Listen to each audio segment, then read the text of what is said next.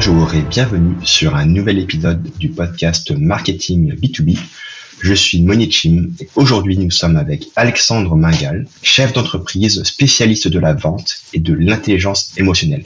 Bonjour Alexandre, tu vas bien? Bonjour Moni, très bien, je te remercie. Et toi, comment vas-tu? Bah, Ça va, très très bien. Merci beaucoup de nous rejoindre sur ce podcast. Je vais te laisser te présenter pour les gens qui ne te connaissent pas encore. Avec plaisir. J'ai 45 ans, je suis père de famille. Euh, j'ai commencé euh, sur le terrain à vendre des fax et des copieurs dans les années 2000 en pleine crise Internet. J'ai fait ça pendant 5 ans, c'était une très belle école, très intense. Ensuite, j'ai fait 10 ans de SS2I, ESN aujourd'hui, dans le monde SAP. Et puis, je suis euh, je suis rentré dans une start-up, une très belle start-up qui m'a permis de, de gagner mes galons de mes premiers galons de BU manager. Et je me suis euh, occupé de la partie consulting de ces start-up et de la vente de la partie consulting à et j'ai créé mon entreprise à ce moment-là, ma première entreprise, pour commencer à, à faire un peu de conseil en stratégie commerciale autour de moi dans le cadre de ces fonctions. Et quand Atos s'est terminé avec le départ de Thierry Breton, ben, je me suis euh, investi à 100% dans mon métier de chef d'entreprise. J'ai commencé par être directeur commercial à temps partagé et euh, ça s'est extrêmement bien passé. J'ai eu, euh, ça a été une période euh, très à, la fois successful et super enrichissante. Et puis j'ai commencé à me demander comment j'allais euh, avoir encore plus d'impact sur mon écosystème et, et permettre à la vente en France de, de continuer à augmenter en notoriété et de ce qu'elle en a besoin. Et donc je me suis dit qu'il fallait euh, continuer à être créatif. Et j'ai créé euh, de nouvelles sociétés, une société qui fait du team building et qui exploite une licence de dodgeball en réalité augmentée sur Paris. Et une société euh, de conseil en business développement plutôt dédiée aux PME qui cherchent des relais de croissance et surtout à faire réussir leurs équipes commerciales. Alexandre, quels sont les plus grands challenges dans les ventes B2B en ce moment? Je pense que il y a, y a, déjà il y a plusieurs challenges, mais euh, il y a un challenge qui est euh, conjoncturel, qui est lié euh, à l'instabilité de l'époque dans laquelle nous vivons. Euh, c'est très difficile pour euh, les commerciaux euh, de s'adapter à la vitesse à laquelle l'écosystème s'adapte entre le Covid, la guerre, euh, l'inflation, toutes les informations, toutes les actualités qui font que l'économie, notamment l'économie des entreprises, va, va pouvoir changer presque d'un trimestre sur l'autre. D'ailleurs, on le voit, on le vit. Je pense qu'il faut être faut s'adapter, faut être capable de s'adapter très fort pour faire face à ces euh, à ces contraintes qui sont plutôt conjoncturelles aujourd'hui. Et, euh, et si je vais au-delà de ça, si je reprends quelque chose de plus euh, que, que les commerciaux connaissent bien, c'est euh, leur capacité à s'interfacer ou à ou à obtenir de l'impact autour d'eux dans les entreprises dans lesquelles ils sont. Euh, en France, malheureusement, souvent, les commerciaux sont vus comme un mal nécessaire, alors qu'au contraire, ils devraient être vus comme un bien incroyable. Et souvent, c'est lié au fait que euh, ben euh, ils ont du mal à, à travailler en relation avec notamment les équipes marketing ou les équipes opérationnelles ou les équipes métiers parce que ils ont euh, une manière de, de, fonctionner qui est très différente, une manière de, une fonction qui est très différente de celle des autres euh, fonctions de l'entreprise. Et je pense qu'aujourd'hui on, ne forme pas, on ne prépare pas, on n'accompagne pas suffisamment les commerciaux à être ce qu'ils devraient être dans l'entreprise, c'est-à-dire une des pierres angulaires de la relation client et de une interface entre l'ensemble des métiers de l'entreprise et ses clients. Ça c'est un deuxième challenge je pense qu'on ne met pas assez euh, en avant aujourd'hui, notamment qui permettrait beaucoup euh, à de nombreux commerciaux de se sentir beaucoup mieux dans leur basket. Et puis bien sûr, il y a euh, tous les nouveaux outils et tous les nouveaux process. Alors en commençant par la visio et par le fait aujourd'hui que c'est extrêmement facile d'avoir un rendez-vous avec un décideur parce qu'il n'y a plus besoin de se déplacer et qu'on peut avoir un créneau en plein milieu d'une journée entre deux, entre deux réunions, voire même dans les embouteillages dans sa voiture. Mais aussi tous les outils de sales enablement, tous les outils de standardisation, tous les outils de growth, tous les outils d'automatisation qui euh, sont là pour rendre la vie plus facile aux commerciaux, mais qui aussi ont euh, en contrepartie malheureusement le, le, la fâcheuse tendance à segmenter ou à découper le métier des commerciaux et à les limiter à quelques activités, alors qu'avant ils avaient une vision globale de bout en bout d'un cycle de vente. Donc ils deviennent, certes pour certains d'entre eux, très performants, mais que sur une petite partie d'un métier beaucoup plus vaste et beaucoup plus intéressant. J'ai pas encore euh, décidé, je suis pas encore convaincu de du chemin qu'il faut prendre, et je sais pas s'il faut continuer à aller dans ce taylorisme ou s'il faut euh, donner la possibilité aux commerciaux d'être des business développeurs accomplis de bout en bout et d'utiliser les outils pour euh, leur permettre de faire ce, de, de, de devenir cela. Quelles sont, selon toi, les erreurs les plus souvent commises en vente B2B Alors pour moi, il y a c'est pas des erreurs, c'est des facteurs clés de succès. Le premier, c'est la préparation. Je pense que une grande partie des commerciaux ne préparent pas assez leur rendez-vous. Les, une grande partie des commerciaux ne s'entraînent pas assez. Les commerciaux pensent que euh, simplement, au travers de leur expérience et euh, de leur quotidien, ils vont être capables d'être tout le temps aussi performants au rendez-vous client. Je suis absolument pas convaincu de ça. Je pense que comme n'importe quel athlète de haut niveau, un commercial devrait s'entraîner, devrait préparer, et ne devrait pas arriver euh, et ne faire que des rendez-vous clients en permanence. Je pense que l'autre facteur clé de succès, c'est que les commerciaux ne sont pas suffisamment assertifs et l'assertivité démarre par le cadrage. Très rares sont les commerciaux qui expliquent en démarrant en entretien ce qui va se passer, quelles sont les attentes, combien de temps ça va durer, et qui demandent la même chose à leurs clients. Ce qui permet de mettre euh, son client dans une démarche d'assertivité et de sécurité qui donne la main au commercial sur son cycle de vente, en tout cas sur son rendez-vous. Et le dernier facteur clé de succès, c'est la rigueur, qui est un mot compliqué, mais qui est absolument indispensable dans le métier de la vente. Et aujourd'hui, si on arrête de dire que euh, ben euh, la vente c'est inné, euh, il suffit de bien parler, et qu'en fait non, la vente c'est de la rigueur, la vente c'est de la méthode, la vente c'est de la maîtrise. Et donc les commerciaux, les bons commerciaux, les meilleurs commerciaux doivent gagner en rigueur. Et d'ailleurs, c'est souvent les plus rigoureux qui performent le mieux. Tu as parlé de préparation et je trouvais ça intéressant. Est-ce que tu pourrais détailler quels sont selon toi les, euh, les plus grands aspects euh, importants pour préparer un rendez-vous client et aussi peut-être euh, quels sont les entraînements les plus critiques pour un commercial Moi, je, je, fais faire à mes équipes et aux équipes de mes clients des entraînements chaque semaine. Donc, chaque semaine, ils vont avoir deux fois une heure, deux heures, deux fois une heure trente d'entraînement. Et ces entraînements, c'est souvent des jeux de rôle dans lesquels on va ou refaire des cas ou préparer des cas à venir. Donc un commercial va jouer le rôle du client, un commercial va jouer son propre rôle et on va exécuter euh, le rendez-vous en face, en sécurité, au sein de l'équipe, dont l'objectif est de permettre au commercial qui se projetait dans le rendez-vous ou qui a vécu le rendez-vous de le refaire ou de le préparer et donc de d'exprimer, conscientiser ce qui est ce qui est ce qui s'est passé ou ce qui va arriver c'est beaucoup mieux que simplement de l'avoir dans sa tête. Et puis ça permet à tout le monde de progresser et de progresser en ayant le droit de faire des erreurs. Parce que quand on est à l'entraînement, une erreur n'a aucune importance. Au contraire, elle permet de progresser. Quand on est chez un client et qu'on fait une erreur, bah, on ne peut être que déçu de ce qui s'est passé. Donc ça, c'est la partie entraînement. Et c'est des cas pratiques basés souvent sur des cas réels ou des petits exercices de reformulation, synchronisation, euh, découverte, traitement d'objections, euh, négociation, avec un objectif à atteindre et, un court temps. En général, on ne, on ne prend pas plus de 10 minutes ou 15 minutes pour faire un exercice, sinon c'est trop long et on n'a pas le temps de débriefer. En ce qui concerne la préparation, le commercial, s'il veut bien préparer un rendez-vous, il doit devenir un enquêteur. Il doit enquêter pour comprendre comment fonctionne son client. Et le profil, la lecture du profil LinkedIn de son contact n'est pas suffisant. Il faut essayer de déduire des choses de ce qu'on regarde, déduire euh, euh, d'où vient la personne, quelle est son sa, sa manière d'être, qu'est-ce qui est important pour lui. Le déduire dans un contexte qui va qui va que le commercial va enrichir de des valeurs de l'entreprise ou des enjeux du département dans lequel son contact fonctionne. Tout l'intérêt de la préparation est de déterminer les dissonances qui existent entre qui est mon contact, la fonction qu'il a et l'organisation dans laquelle il est dans l'entreprise et les valeurs de l'entreprise. Parce que c'est dans ces dissonances, c'est dans ces, ces différences entre les valeurs qui sont promues par l'entreprise, que tu fais dans ton quotidien et qui tu es, que va se trouver les principaux leviers de changement et de persuasion nécessaires pour faire ta vente.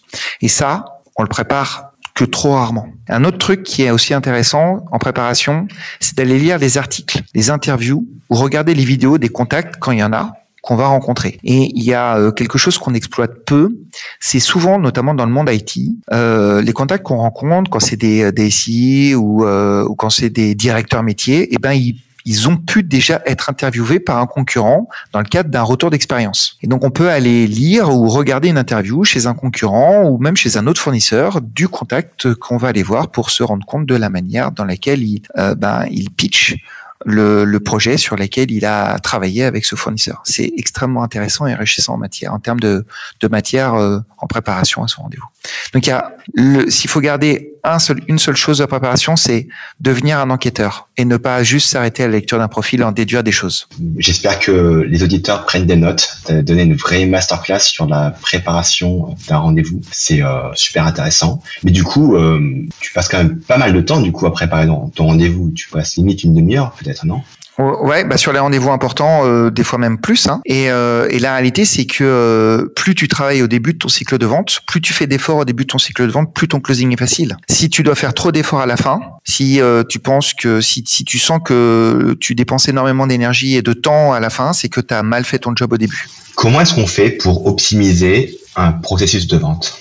On en a déjà parlé un petit peu. Euh, le cadrage qui permet l'assertivité, voire la directivité, si on veut mettre de la pression, c'est un vrai moyen d'optimiser son processus de vente. La rigueur, on en a parlé aussi, euh, en étant rigoureux, c'est un autre moyen de l'optimiser prendre conscience que son temps, le temps, notre temps, notre temps de commercial est précieux et arrêter de le donner. Notre temps est aussi précieux que celui des interlocuteurs avec lesquels on parle. Et peut-être un truc juste, par exemple, quand on fait rendez-vous, ne jamais sortir sans un next step formalisé dans un agenda, dans l'agenda et accepté par son client voire même avoir discuté avec lui de ce qui allait se passer si à un moment donné ce next step n'était pas euh, euh, réalisé, parce qu'on peut, on peut avoir des contraintes familiales, il peut y avoir un, prochain rendez-vous qui saute, mais quand on a préparé un, avec son client une, une manière de replanifier le rendez-vous, et eh ben on se retrouve à le rappeler cinq fois, dix fois, quinze fois, se sentir en harcèlement et en perdant énormément de temps. Ne pas sortir d'un rendez-vous sans avoir préparé, organisé un next step et sans avoir discuté avec son client de comment est-ce qu'on travaille ensemble et de quel de quel respect, de quel, de quel, de quelle manière on se respecte et de quelle manière on, on avance en cas de coup dur. Poser une question qui est peut-être un petit peu naïve. Donc, supposons que à la fin de la réunion, tu dis OK, je vous envoie euh, tout de suite là une proposition commerciale. Comment est-ce que tu conseilles de cadrer en fait? Est-ce que est-ce que c'est le client qui revient vers toi? Est-ce que tu fixes un meeting dans une semaine pour euh, parler ensemble de la proposition commerciale? On va partir du cycle de vente. Hein, parce que si tu es dans un cycle d'achat, c'est un peu différent. Un cycle d'achat, tu réponds à un appel d'offres ou un cahier des charges. Donc, tu es dans une structure dans laquelle ton client te met. Et en fait, tu, tu, vas travailler sur ta différenciation, ta capacité de te différencier de tes concurrents. Donc, je vais répondre plutôt à ta question dans un cycle de vente. Quand tu es dans un cycle de vente, l'idéal, c'est la co-construction. Donc, c'est-à-dire qu'il faut que naturellement, tu proposes à ton client la première version de ta proposition commerciale. Alors, encore une fois, c'est pareil. Hein, on, on parle pas de vente standardisée sur étagère. On, on parle de, de vente euh, personnalisée, complexe. Mais la première étape, ce serait d'expliquer à ton client que la première version de la propale, elle sera naturellement imparfaite parce que tu as besoin de son aide pour la construire. Et donc le next step sera, après lui avoir envoyé, d'avoir calé un rendez-vous pour qu'on la lise ensemble. Et plus le client, plus ton client, plus ton prospect, plus ton champion va prendre du temps pour lire avec toi, euh, pour améliorer la propale, plus il va se l'approprier, plus ça va devenir la sienne, plus ta vente sera facilitée. Et si c'est euh, une vente sur étagère dans laquelle il y a très peu ou pas de personnalisation, euh, donc une vente de solution classique, le next step doit être un next step de closing ou de ou de l'étape préalable au closing. On est bien d'accord que maintenant, une fois que je vous aurai envoyé votre de cette ma proposition commerciale, il va falloir qu'on lise le contrat. Il va falloir qu'on euh, négocie euh, comment est-ce qu'on va aller persuader euh, le signataire. Enfin, je sais pas. Il y a un certain nombre d'étapes préalables qui sont identifiées avant de avant de closer, et donc bah, le next step sera la mise en œuvre d'une de ces étapes. La dernière fois qu'on a parlé, tu m'as expliqué ta méthodologie de vente émotionnelle en B2B. Je l'ai trouvée très intéressante. Donc, est-ce que tu pourrais euh, la dérouler pour notre audience? C'est quelque chose qu'on ne peut pas expliquer en quelques instants, mais on peut donner quelques grands, principes, dont le, le premier principe, c'est d'expliquer que les émotions sont la source principale de passage à l'action pour euh, les êtres humains ce sont, euh, c'est le fait de ressentir une émotion qui va te mettre dans l'action ou pour, pour pouvoir continuer euh, à la ressentir ou pour la faire disparaître. Et on fonctionne comme ça depuis euh, depuis qu'on est chasseur-cueilleur. Et donc la capacité à utiliser les émotions des gens, à les comprendre, à les influencer va nous donner donc un impact fort sur notre capacité à les persuader. La persuasion, c'est le passage à l'action. Hein. C'est persuader quelqu'un de faire quelque chose. C'est différent de la conviction où on obtient juste un oui, je suis d'accord, qui n'est absolument pas ce qui est par qu'on cherche parce que le oui je suis d'accord pour faire du sport est différent de oui je vais faire du sport tous les jours. Et euh, l'un des outils qui permet d'aller chercher les émotions des gens, c'est quand on fait une reformulation d'un pain ou d'un problème que quelqu'un nous a exprimé au travers d'une découverte, euh, bah, c'est de lui faire prendre conscience de ce qu'il ressent quand il subit ce problème ou les conséquences de ce problème. Et donc d'y aller franco en lui disant, euh, Est-ce que tu es frustré? Est-ce que tu es triste? Est-ce que tu es en colère quand ça, ça se produit? Et le fait de faire exprimer l'émotion, d'abord, ça permet d'avoir une idée de savoir si on s'est trompé ou pas. Et si on s'est trompé, c'est pas grave parce que la personne va souvent nous donner l'émotion qu'elle ressent. Et le fait de lui faire prendre conscience de cette émotion lui permet, nous permet aussi d'agir dessus et de lui dire, ben, ça doit être horrible d'être dans un tel état euh, tous les, à toutes les fins de mois, par exemple, et de subir ça. Et, il faut absolument que ça change. On est d'accord. Tu peux plus continuer comme ça. Et c'est un levier de passage extrêmement fort. Donc la reformulation de l'émotion euh, qui est euh, la conséquence du problème qu'on a identifié chez la personne. Ça, c'est un bon moyen d'utiliser les émotions dans la vente. Est-ce qu'il y a une chose par rapport à ta spécialité dans laquelle tu as changé d'avis ou bien fait évoluer ta philosophie? Ouais. Ce qui m'a le plus fait changer, le, le plus fait grandir, c'est la découverte de l'accueil. Le fait d'être capable d'accueillir les gens. Euh, L'accueil, c'est un moyen de désarmer son interlocuteur quand euh, il y a quelque chose qui va pas. L'accueil, c'est un moyen de se synchroniser avec lui, euh, d'aller dans sa roue, d'aller dans son sens, de l'accompagner dans sa démarche euh, pour gagner sa confiance. Et euh, le, le, principal frein à l'accueil, à notre capacité à accueillir les autres, c'est notre ego.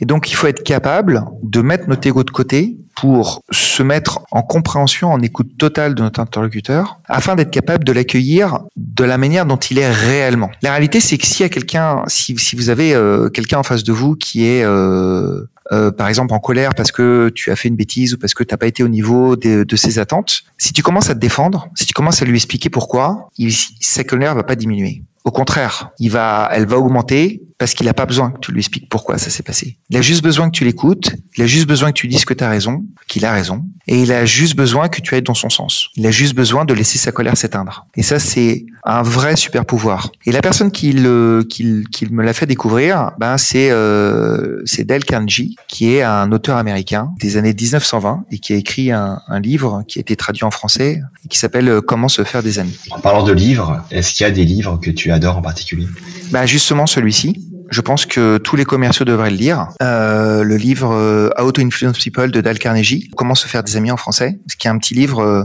que j'offre à tous les euh, tous les collaborateurs de, l'entreprise quand ils arrivent et que tous les commerciaux devraient lire. Puis il y a un autre livre qui est sympa, qui est euh, que j'ai beaucoup apprécié, c'est le livre du patron de Octo Technologies qui s'appelle Ludovic 5.1, qui est un livre gratuit, qui s'appelle euh, Comment devenir une entreprise agile, qui peut se télécharger gratuitement sur le site d'Octo, et qui est euh, 20 ans d'expérience écrit par un patron d'une des plus belles boîtes françaises qui a réussi à mettre en place, donc c'est une ESN, qui a été rachetée par Accenture, qui fait 1000 personnes, et ils ont réussi à mettre en place euh, la sociocratie et avoir des résultats euh, avec leurs collaborateurs et leurs clients qui sont incroyables. Et lire ce, lire ce bouquin, c'est se dire que des choses qu'on croit impossibles peuvent devenir possibles parce qu'elles ont déjà été faites en face de nous et qu'on qu'on n'a jamais pris la, en fait, le temps de les regarder.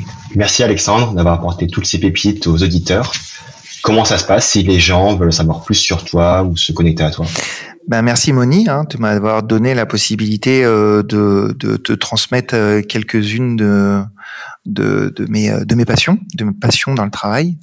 Mais c'est très simple. La meilleure manière euh, de m'écrire, hein, c'est de m'écrire sur LinkedIn. Moi, je réponds. Euh, donc, je réponds aux gens qui m'écrivent. J'ai pris euh, l'engagement, il y a quelques années déjà, de donner une demi-heure de mon temps à toute personne qui sur LinkedIn viendrait vouloir discuter avec moi ou me soumettre un problème. N'hésitez pas. Si vous avez besoin de le faire, bah faites-le il y a déjà plein de gens euh, qui m'ont contacté et qui m'ont euh, qui m'ont demandé de faire ça pour eux et ça me fait toujours plaisir euh, d'écouter, peut-être simplement d'écouter sans même conseiller, juste en posant des questions et de faire réfléchir. Merci beaucoup. À bientôt Alexandre.